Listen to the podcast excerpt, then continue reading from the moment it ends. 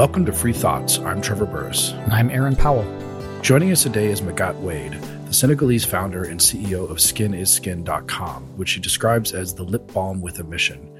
And she's dedicated to promoting Black dignity while creating jobs and economic prosperity in her home country. She also serves as the director of the Atlas Network Center for African Prosperity. Welcome to Free Thoughts. Thanks for having me, Trevor and Aaron. I'm glad to be here. How did you become an entrepreneur? Or you've you've been an entrepreneur many times. So what was the first one? Yes, so so yes, I I I became an entrepreneur pretty much just by because of a reaction. I um, my first company was a beverage company, and it was basically trying to bring back to the forefront uh, forgotten beverages from my childhood, right? But they were very healthy beverages um, using ingredients that came from um, agriculture which was mostly giving a livelihood to the women who used to grow these ingredients. And in this case, primarily we're talking about the hibiscus flower. And so really it was a reaction to the fact that especially back in the days, anybody back home who thought that they made it or were somebody, it was the way they would show status is by drinking Western soda pop brands. Coca-Cola, Pepsi, Fanta, things of that nature. And then uh, while they did that, well, obviously the need for the traditional beverage was decreasing. And with that, the livelihoods of these women who were great, who were growing the main ingredient were going out of the window. And so these women were getting themselves now to leave the countryside, to go into cities, to try to find jobs, oftentimes domestic jobs or things of that nature, when they were not flat out on the street, you know, with their children uh, begging for money. And you can see this whole cycle of poverty, how it was going. So it was really a big no-no for me. On one end, my culture dying. On the other end, um, these women losing their livelihood. And I was just like, you know, criticized by creating, start a brand, start a company where you bring back these beverages. It's up to you to make it cool and fashionable to consume these. And so that's how I really got um, started as an entrepreneur. And that's why for me, you know, this for me, entrepreneurship is really that. It is the act of criticizing uh, by creating. It's as simple as that. You've got a problem with something, go create the alternative that goes for with it. The issue of I thought it was interesting this idea of status is shown by drinking Western drinks. Uh, generally, even broader than that, is that an issue in, in, African countries that there's not enough focus on, there's too much focus on the West and maybe just America, uh, and not enough on the own their own cultures and traditions and, and those the power that, that lies in those traditions. Um, yeah, that and that phenomenon we find, and um, it's getting it's getting better now because I think youth around the world is there's this new sense of uh, renewed, um, you know, sense of pride that's going on all over the continent. But it's definitely thanks to initiative like ours. Because when I started, I, c- I cannot tell you how often I had my own fellow African friends laughing at me, you know, the ones who went to Harvard and all that, laughing and be like, oh, with all the great education you were able to receive and, uh, you know, uh, what, what do you do with that? You go and start a flower juice company. And they were laughing. And I'm like, laugh all you want. We'll see who's going to laugh all the way to the bank. And really, it was just not cool back then. For them, back then, you go to work, uh, especially if you have this fancy education, you go work for McKinsey, you go work for Accenture, you do these things, right? You, you're, you're vying for big managerial positions at one of the big companies. And so this concept that, um, and I think it also came from the from a place of thinking that the West would actually not buy into this. How often did I hear, you're, you're so delusional if you think they, and I'm like, who is they? Well, them, the West, is ever to accept anything that comes from us as good. So you see, it was this entangled between the sense of um, feeling of inferiority of some kind, plus just not trusting that the other side can see us for who we are and that we can excel. It was this, this combination. But I found, you know, discussing with other people from the developing world. So anybody who is not from the dominant cultures, and so the dominant cultures are America, obviously, along with some European countries. What you find is, um, for, for those of us who don't come from these dominant um, uh, cultures, it is the same problem. I was talking to my Chinese friends; they have a, they had the same issue. The Chinese people would just be like, "Nope, it, it they would look down on their own stuff. Same thing with my friends from India. Same thing from my friends uh, from uh, most part of Latin America. So we all had this, our eyes just set. And then it does make sense because if you start to measure then that sentiment, there is something that uh, looks at uh, the top 1000 brands in the world. So back to when I started my first company, trying to build an African brand, there was no African brands on that list. The first one you would see was South, was South African Airways, a brand started under Apartheid South Africa. And so for me, and at the top of the list, it was dominated by Americans first, and then the French brands, most of the time legacy brands. We're talking Dior, Louis Vuitton, you know, Chanel, brands like that. And of course, uh, some Italian brands, you know, you're seeing Maserati, you're seeing, um, you know, this type of, um, you know, and also all the uh, Italian leather goods and leather brands, Fendi. And then uh, a few uh, German brands, especially, you know, Bosch and the cars, you know, um, also you had uh, all the way to Sweden, you had, um, um, I think it's Volvo, if I'm not mistaken. So anyway, so what was funny to notice is to notice that that uh, ranking was very much reflective of how, of who felt strong about their tradition and their culture and who did not. And which culture was the focus for everyone else to show their status. Anyway, so that's what I discovered. What does the entrepreneurial scene look like in Senegal? Well, the entrepreneurial scene in Senegal looks, um, it looks very vibrant, but what if I told you that, um, 94% of all the businesses in Africa, in Senegal are in the informal sector. so lots of activities going on, but for an overwhelming majority, it's in the informal sector. And of course, people are enterprising in all realms, uh, in the realms of tech, agribusiness, um, name it. So people are, yeah, it's, it's, it's, things are happening, but the fact that 94% are in the informal sector is a problem. And I'm sure we're going to go into it. For, for listeners, yeah, who don't know what that term means, what, what is the informal sector and how is it different from the formal sector? Yeah. So when you're in the informal sector, it means that your business does not legitimately exist, right? Uh, you did not register it. It does not exist legally. When you start a business normally anywhere in the US, um, even if you have a sole proprietorship, you'll go and you register it as a sole proprietorship. If it's going to be a C corp, you do a C corp, S corp, S corp, LLC. I'm sure people listening have an idea of that. So now imagine that you have a business, but none of that, but you're not, you don't have an LLC, you don't have a sole proprietorship, which means oftentimes you don't have an EIN, you know, the employer identification number. And that number is critical because this is a number that you're going to need to be able to open a bank account that goes with the business. Otherwise, you're probably going to have to keep doing your operations using your own name. It means you cannot um, get insurance for the business. And then you have employees. The employees, they could be working for you forever, retire, but not have access to any retirement because technically they don't exist. And they don't exist because the business doesn't exist. So that is what it is to be in the informal sector. Your business is not legit. It's not um, uh, legally registered. Therefore, administratively speaking, it does not exist. So it's like a lemonade stand on the front lawn of, of, of some kid running a lemonade stand who doesn't have, you know, an EIN or anything like that. It's informal, which is fine for a lemonade stand, but uh, it seems like a problem if 94% of businesses are informal. I mean, and the, the obvious question is, is this just because of bad government? Mostly is the biggest reason for this because of bad government. Yeah, so I think for most people to understand why that is the case, they just have to follow the entrepreneur and they have to follow the incentives and also the risks and the threats. So why would you not want to be legal? Because if you're legal, it gives you also some types of protections, but um, um, even investment. How can you seek investment if there is no funnel, official funnel to invest in? What? You want to invest in me? So I'm going to tell you, write your check to myself. Nobody's going to do that. No investor's going to do that, right? Um, and then similarly, when you have a business, uh, you can, you know, separate your liabilities from your own person.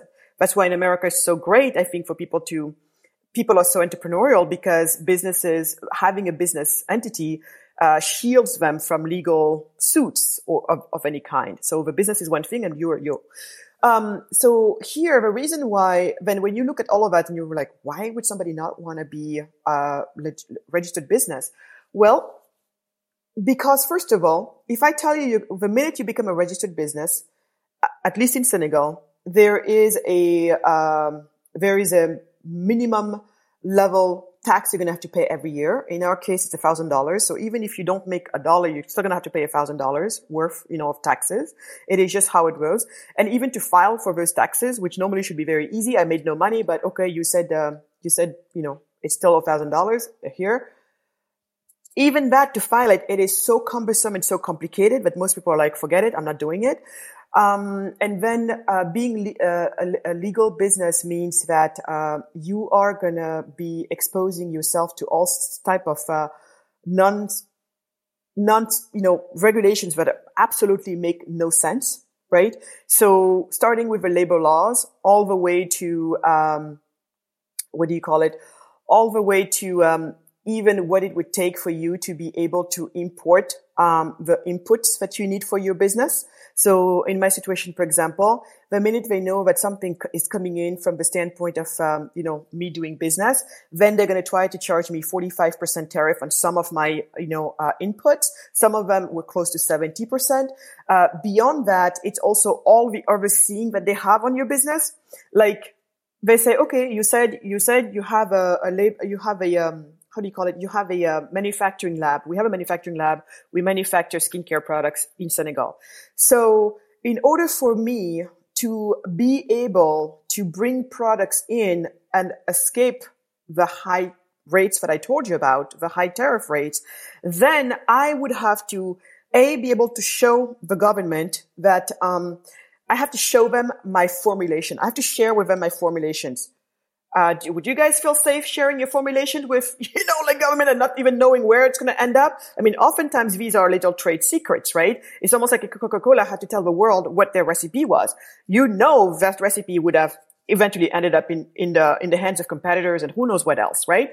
Um, so you have to tell them exactly the formulation. And the reason why they tell you, they, they, they justify that is because they say, if we're going to exonerate your input from the normal tariff, we want to know that you're not going to take advantage of it. So we need to know exactly how much of X ingredient should go into X product because we want to allow you for only that number and nothing more. And I'm like, okay, let's say I even agree with that. How do we, who do I go to?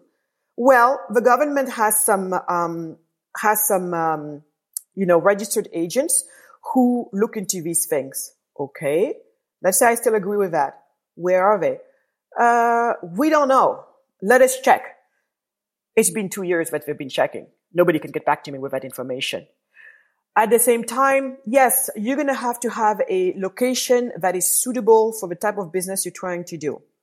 Here in the US, you have an oversurplus, you know, you have an oversurplus of, um, of sites to manufacture anything. You can get an ex warehouse, refurbish it a little bit, or sometimes for people who are in the food industry, you can rent, you know, commercial kitchens. I mean, you just come in, rent it for a few hours, you go, you're compliant, everything is good. We don't have any of this stuff available back home. And the reason uh, is because we just don't have that many businesses operating this way anyway. So what it means is for me to even start my business and to be legal, to, to be running this business legally, I would have to go to, um, then I had to build. And that was our situation. We had to build. So all of this money that you're investing in a building before you even get anything started, before you even prove your, your, your, your, your point, proof of concept, it's all of that. And then the other thing is also, if you, when you're legal and you want to hire somebody, then the state tells you, wait, what's the, what's the work that this person is going to do? And which title are you giving them? So depending on the title and depending on their degrees, Mind you that I want somebody to just weigh out ingredients and make this lip balm has nothing to do with their English literature PhD that they have, but they're going to tell you because so and so has a PhD, then, and you're giving them this title, based on state grids, you should pay person X this amount. Absolutely no consideration for market market prices, anything, nothing. Does this person have a right background or not? And by doing that, it, they make it effective that I cannot hire somebody who has a PhD in literature, even if they're very good at doing the job I need them to do, but has nothing to do with their literature background. So, so you see why people are just like, I'm not going to go into the formal sector. Absolutely not. And taxes, trying to figure out your taxes, it's one thing to say the taxes are too high. It's another thing to say it is so, the taxes, the tax laws are so complicated. They fit into truckloads of laws so much that you have to hire uh, an expert to file your taxes, which means extra cost compared to people who live in places where up to a million dollars in revenue, we don't, you know, don't file, just file quickly and then you're not paying us anything anyway, like the state of Texas. So, um, it is so complicated there that I have to hire a CPA and even these CPAs will tell you, look, I just want you to know the tax code is so complicated that even us, the experts, will make mistakes. And what does it mean to make mistakes in countries like this? It means that as an entrepreneur, you are constantly running the risk of being harassed by the government and or put in jail or your company shutting down because one day, from one day to another, they can show up and say, you've been filing your taxes wrong for the past three years. This is how much you should have owed us and you need to pay now. And they do that to you, for example, maybe because you've been talking, saying things that they don't like to hear. And when that's the case for you, they will come and say, this is how much you owe us, pay us now. Like right now in Senegal, there's a situation like that. One of the TV companies, uh, definitely anti-government, and what they came up with is that this company owed them $500 million, I think, supposedly in back taxes. And so now they just froze all of their accounts and uh, this, this TV channel is effectively going to die. And then it's never going to be because it's political. We all know it's political, but officially it's their fault because supposedly they didn't pay their taxes. So they only do that when they're ready to go after you or to try to make you, to shut you up or because you're, you're really bothering them. So these are many of the reasons why so many people just say, I have absolutely no incentives going into the, into the formal market or to be said better. Yes, there are many incentives to go into the formal market, but given the situation and how things are, the, the, the pluses, uh, the minuses outweighs the benefits and that's why they decide to stay. They've, been, they made the calculation very quickly, and it is it is more uh, favorable to them to stay informal than it is to go formal. What role does I mean? Granted, with all of these problems, which are lessening the number of businesses, keeping businesses smaller, it would seem like also uh, disincentivizing the creation of the infrastructure that legitimate businesses depend upon. Like if I want to offer payment solutions. I need businesses to be my business. And if they're all underground or informal, it's a smaller market for me to build for and so on. But but the people are creating them, the 94% are in the informal sector. What role are these businesses playing in alleviating poverty in these communities? Yes. Because when we tend to think about, like, for so many people in the West, poverty alleviation in Africa means international aid. It means sending dollars over. Right. Yeah. So these um, these companies, the best way to think about them is uh, some of them are actually quite big size, but um, they will never be able to be um, bigger than they are currently. But most importantly, a lot of them, a lot of them are. So when I say 94% of the businesses are in the informal sector, it doesn't mean that we have a that we have a uh, you know, uh, businessization, I don't know if you can call it that way, of a country that's at 94%. That's not what I'm saying. I'm saying that out of a few companies, uh, businesses that are being created, 94% of them are informal sector. So you still have an overwhelming majority of people who don't really truly have, um, a, a legit activity. Like so many people wake up in the morning and they'll go line up, like sometimes you see it in the US and they're waiting for daytime jobs you know, maybe to go uh, help somebody move uh, something or to go to port and help uh, unload, a, um, you know, like a container for the day. They get paid four or five dollars and then they go home. Tomorrow, they don't know what tomorrow is going to be made of. So the, the, the few businesses that we have, that's what they usually suffer from.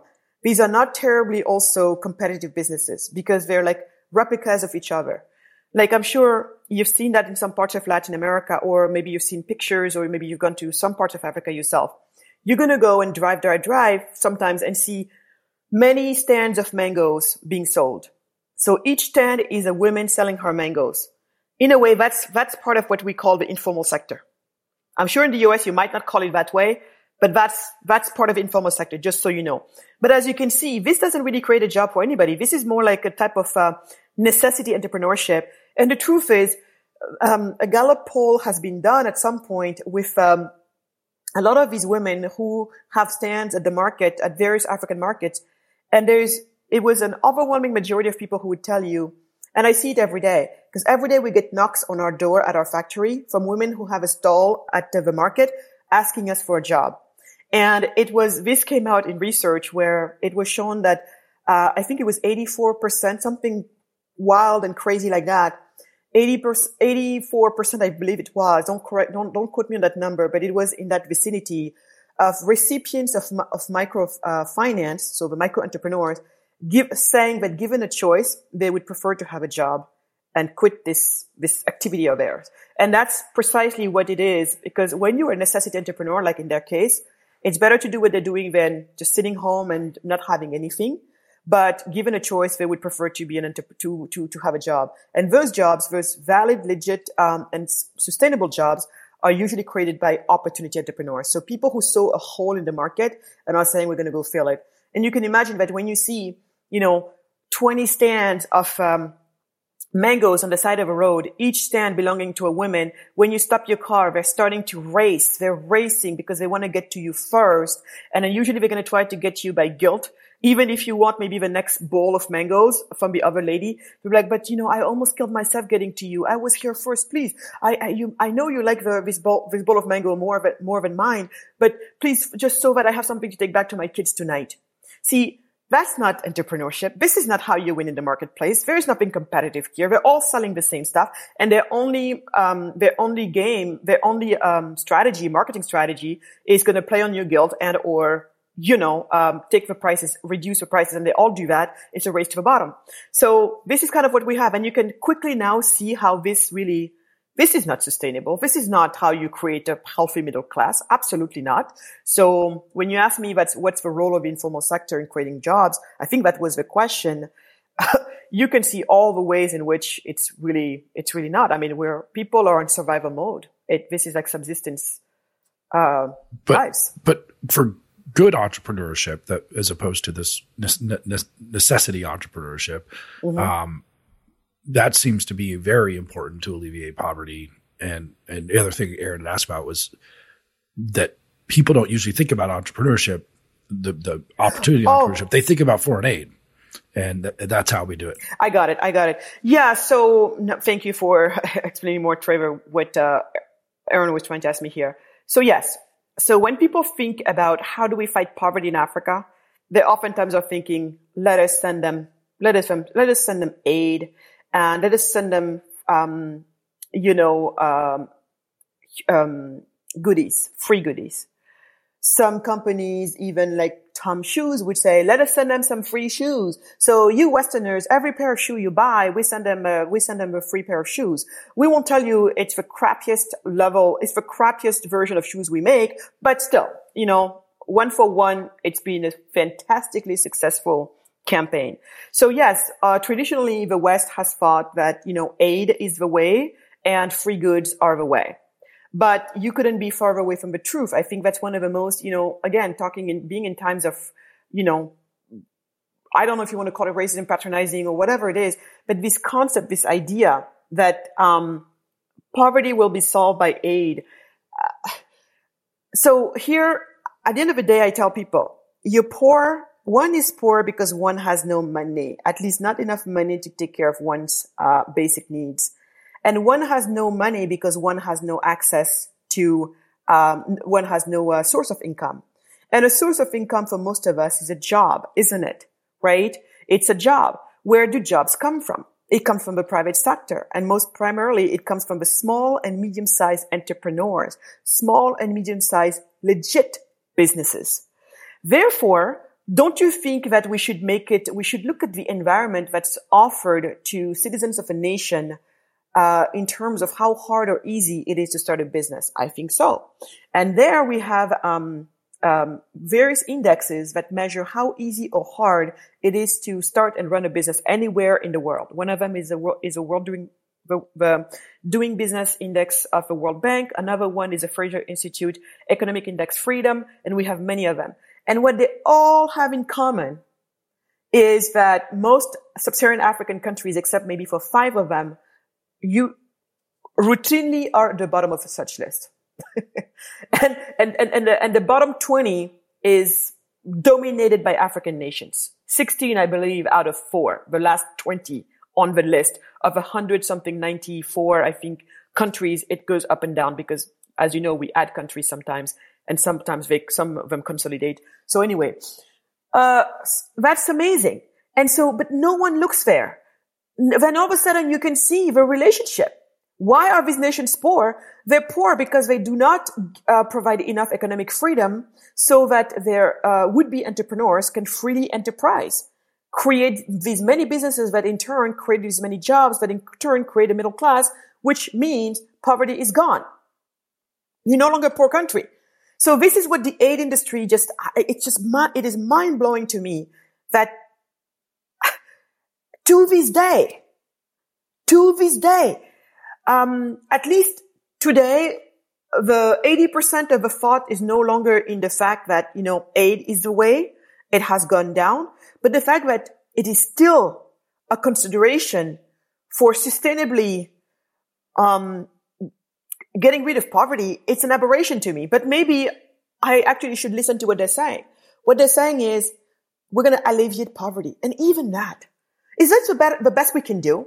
With everything that we know today about prosperity building, the role of the free markets and the free enterprise and economic freedom, is that how can we even still be talking about alleviating poverty?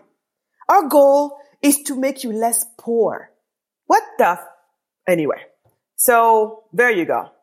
What about micro lending, which seems to be increasingly popular in the West and and at least on its face seems like if the issue is we want to be unleashing this free enterprise, then instead of government aid going over and ineffectively spreading money around, we're giving money directly to entrepreneurs at this smaller scale, which on the one hand seems like it might work, but on the other hand, if the problem is less money, but all and is instead all these burdensome regulations and lack of clarity, then the money's not going to really help. Uh, you're making a very good point. So I am very much an, a proponent of yes and. And so yes, microfinance is a very good first step, right? It helps people, I guess, like what we were saying earlier, instead of having to flat out die of hunger, I help you with financing to buy chicken so you can buy, so you can sell the eggs from the chicken to make a living to me, it's always better than I'm going to let you die on the side of a road, right? So because of that, microfinance is a very good first step. But let us make no mistake. Uh, microfinance oftentimes also goes to necessity entrepreneurs. Again, I am not sitting here saying one is better than the other. But if we want to be serious about prosperity building, opportunity entrepreneur, entrepreneurship is what we need to see happen. And maybe the people who are doing necessity entrepreneurship today uh, will become opportunity entrepreneurs uh, under different circumstances. That's more what we need to get to. So yes, microfinance the first good step because it makes sure that someone doesn't just flat out die of hunger or anything else like that. But like I said, um, this is there are always some outliers. But last time I checked, I don't, I haven't heard of any uh, big company. You know, you don't hear of many big companies today that started out as a micro business. So that's number one. And so number two is this is where my problem comes in, uh, because now, at least now we're paying more, more, more attention to the concept of entrepreneurship as the way out, as the way forward, um, you know, for poor countries. That's good. That's a great thing. But oftentimes when we talk about it, we get stuck at what we can see, which is, oh, they need more financing oh, they need more uh, connections to the, you know, to uh, for market connections, like, uh, inv- you know, like um, um, customers. They need more of that. They need more mentorship, and so that's why you have seen all of these proliferation of um, incubators of various kinds all over the continent. And everybody else being just like, oh, if only we give more microfinance, if only we give also more maybe SME financing, everything is going to be great. No, it's not, because this is what I tell people if you're going to try to help cure my disease, any disease that you might have, but yet it is still, you're still doing, um, you're still in a frame that is not, that is feeding that disease. I can send you all the chemo that I want, but at the same time, you're still feeding the cancer with sugar, right? Maybe at some point we need to think about, maybe we need to, uh, sugar also has to go, right? Or in this, like in this situation, the sugar would be all of these bad regulations. Uh, so while you're doing this targeted intervention on the sick cells, what are we doing to make sure that we're not feeding the bad system continuously. And so this is where I feel like, but maybe this is just as humans. We're, we're so much more comfortable with what's visible. See, what, what the business environment is, is so invisible to most people who want to do good. Because at the end of the day, what an enter- what uh, at the basis of being able to be an entrepreneur is, is you need to have this concept of rule of law. You need to have this concept of uh, clear and transferable property rights, private property rights, and so on and so forth. But these, for most people, are they don't even know. Even in this country, you ask people, "What is the rule of law?" What? Or you know, property rights. Or we even have in this country people saying that uh, the private property rights is wrong, it's racist, it's it, stuff like that. And you have idiot entrepreneurs who are like, oh yeah, we think this is true. I'm like, do you not even understand? So you see what I'm talking about? This, this amalgam, this misunderstanding, this conflation. It's, it's just, and when it's just a flat out not seen. And so this is now the fight.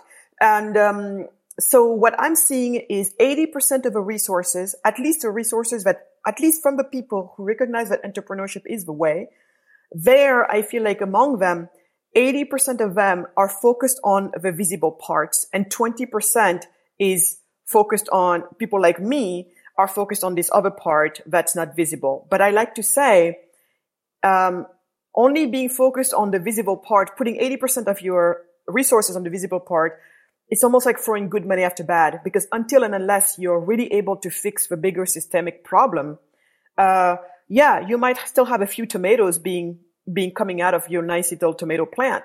But this, these free tomatoes you're getting right now and you're all excited because they're, they're big, they're ripe and they're juicy. You could be having a thousand from this tomato plant if only you gave it the right nutrients, the right soil, the right exposure to, so, to sun and all of that stuff. And that's what people are missing out on. So I'm afraid that once again, it's the bigger tree of lower expectations. We're all excited because this and that, but we would never accept that for our own, for our own lives. And I'm talking here about on the Western side. A lot of companies go to third world countries, African countries, South Asian countries, so they can set up factories and take advantage of cheaper labor costs, uh, less labor regulation, and those are often called sweatshops. Many people have a huge problem. They try and track, you know, who built their goods. They don't buy Nikes and things like this, so they can feel like that they're participating in moral consumer behavior. Um, should we care about things like sweatshops in, in countries than poorer countries? Well, to me, um, first of all, the way that they call it sweatshops, um, I think that is something that we should try to have clarity on. Because of course, when it's called sweatshops, it's already sending a bad signal. Um, Maybe some people can call my manufacturing in Senegal a sweatshop, but I can tell you that if you talk to my, and then, and what, why? Why would they call it that way? Because labor is cheaper there than here? Or are they saying that I'm mistreating my employees?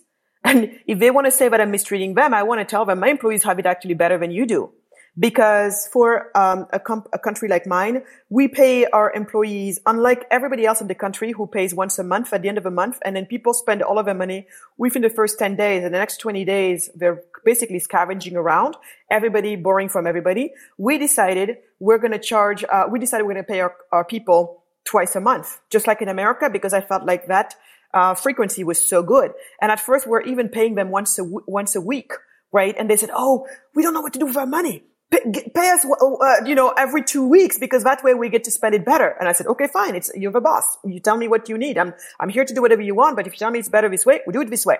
So that. And then, you know, um, I, everything was designed in what we do so that people don't do repetitive, you know, movements. So everybody within the, within the manufacturing facility knows all the jobs. And there is no such thing as you have a janitorial. So and so is this, so and so is that it's all the tasks everybody's trained on them so they get to to rotate so they get to give uh, rest to different parts of their bodies. Everything that we do also we think about the ergonomics you know of how it's going to be for them where they sit and all of that stuff. Do they sit too high not too high all the time not too all the time. Everything i focus on beauty you know like well lit areas you know very beautiful. To me beauty matters. So and everybody deserves access to beauty. Um, and most importantly, too, we have a Montessori inspired school for the children of our workers and for free. Who has that here? So I would like to talk to these people who talk to me about a sweatshop. What do they mean by sweatshop? Number one. Okay.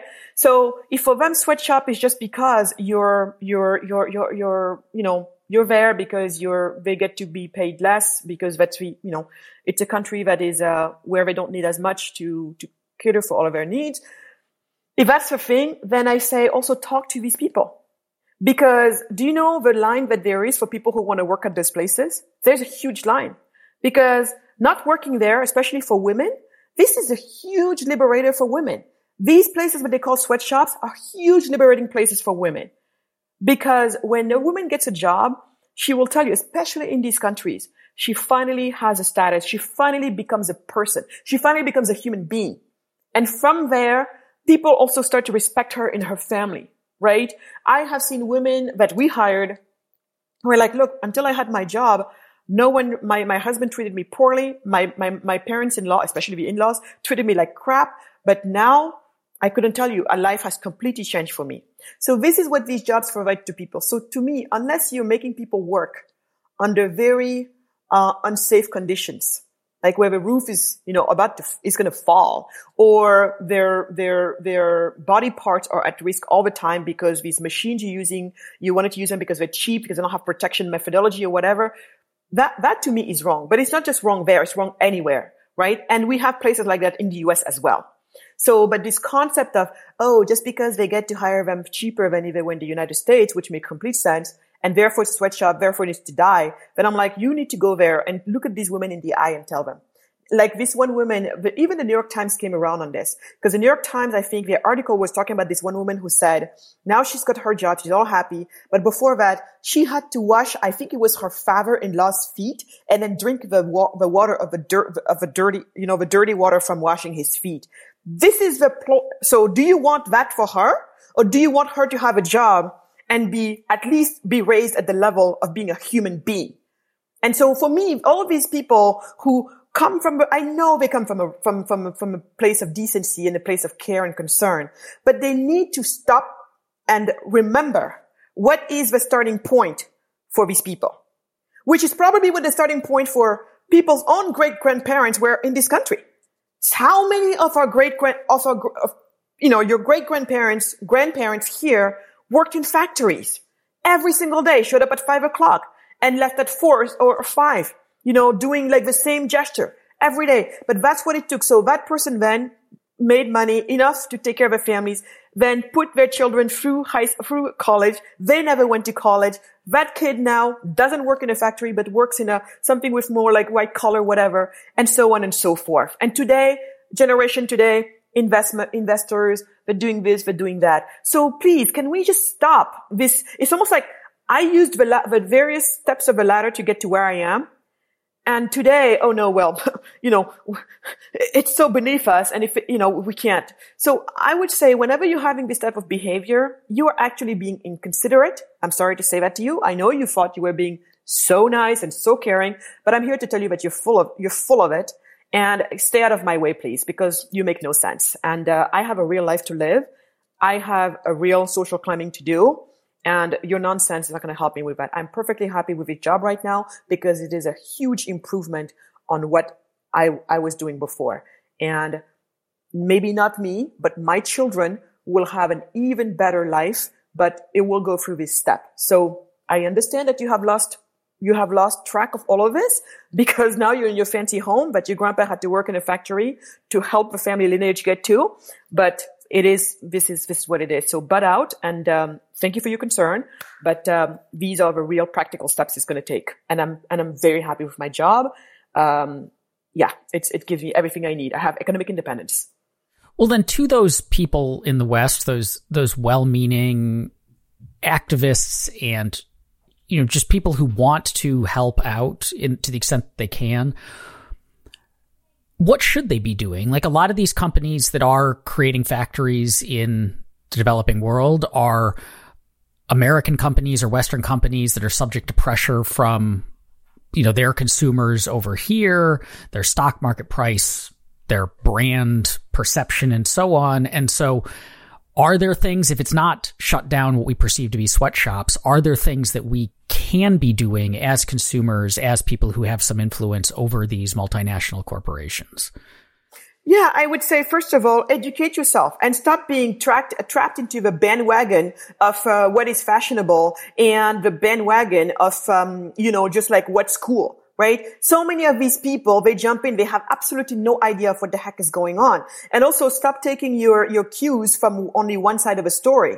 I'm not telling, you know, try to understand both sides of a story, three sides of a story, five sides of a story, because it is not as black and white as it may sound. As a matter of fact, whenever something sounds very black and white, it's probably not, you're probably not getting it right. Because life is messy, life is complicated, and we have to make trade-offs all the time right? So for me, it is like instead of listening to all of these idiots who are, you know, making, simplifying the issue by this good, this bad, sweatshop, but I don't know. Say, okay, these people are getting a good job. Yeah, if you wanna, if you wanna know, if you wanna, first of all, educate yourself, because if you educate yourself, you'll understand what's really going on, and therefore also you're gonna be reminded of um, the importance of a job. And in some of these places, maybe they're doing a job that you would never do. Well, look around here in the U.S you know, division of labor. Um, some people will take jobs that you would be like, I would rather die than take that job. Others, you know, it's just the way it works and leave us alone. But um, so what I would tell them first is educate yourself because you need to understand really the relationship of you need to understand what poverty really is, and um, you need to develop a newfound appreciation, especially for what I call um, you know for simple for simple jobs. And then from there, then you can work on your trade-offs because to me, it's not the fact that they're being paid less than an American because it makes sense to me. If you're living in a country where rents are, you know, I don't know, I'm just making it up, eight, three hundred dollars a month, you don't have the same issues as living in the Bay Area where typical rent is like, you know, now getting close, I think, to three thousand dollars. It's just not the same, and it makes sense. So, um, so that to me is not really the problem. But if this company can tell you, look, we made sure that people are working under very safe conditions right? Uh, the, the, the facility is safe. Um, they're not being raped by their male managers or whatever. There is good tracks for women to even get to management, whatever. Go after those things. And then if they check the bar, and then companies will know to communicate around that as well. And actually, that's what they're going to do now. Now they're going to be make sure that, oh, I check all of those boxes because my customer wants that. But then from there, let life be. Let life be. So um, that's what I would recommend most of these people. But what I have found is, at the end of the day, though, it seems so. That's what I recommend to the honest, to the honest people who want to help. Everyone else, I'm afraid that we're talking to an empty, to an empty head. They're not there for helping. It's about social signaling. It's about showing how virtuous I am, even though it's based on dubious, you know, philosophies. Uh, but the people who really care, and I believe they're out there, and I know that there are many, many, many, many, many of them. I would love for them to hear what we just talked about because it will give them a new perspective. And they do that already with their own children, by the way. And I'm not saying that uh, people in the developing world are children, but what I'm trying to say there is, you know, when someone is just getting started out in life, and in so many ways, so many of these developing nations, it's almost like um, it's a start. They're starting out, right? So when you when you're when you're when your um, daughter or son or whatever, this young person is starting out their lives, of course they take a barista job and this and that, you know, and then from there, next thing you know, they're working as a CTO, as a, one of the you know top tech companies, or they're a data analyst or scientist at Amazon, whatever it is. You see that progress of life, you accept it for your young people right? But imagine now that these countries are almost at the same level. And I'm not saying it, I, I, I hope you're understanding what I'm saying. Because we have messed up so much, because we have followed such crazy socialist philosophies, because by the time most African nations became so-called, um, you know, free, so since the late 50s, early 60s, you know, the decolonization process, we, we, most of Africa became free but under but the, the leaders, the, the new presidents in almost all the countries were socialist or were communist. We all know that communism or socialism does not like business. And of course, because of that, six years later, we've got nothing to show for. So you might as well just believe that we're just getting started. So we're this these teenagers getting started, right? So as a teenager who's getting a barista job, that's what's happening for some of these women. But let, but make no mistake, they're gonna move, they're gonna, gonna move fast. But these steps, no one can just leapfrog over them.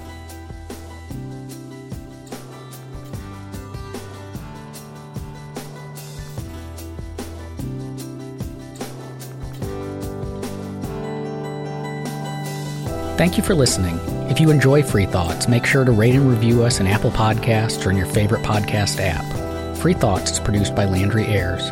If you'd like to learn more about libertarianism, visit us on the web at www.libertarianism.org.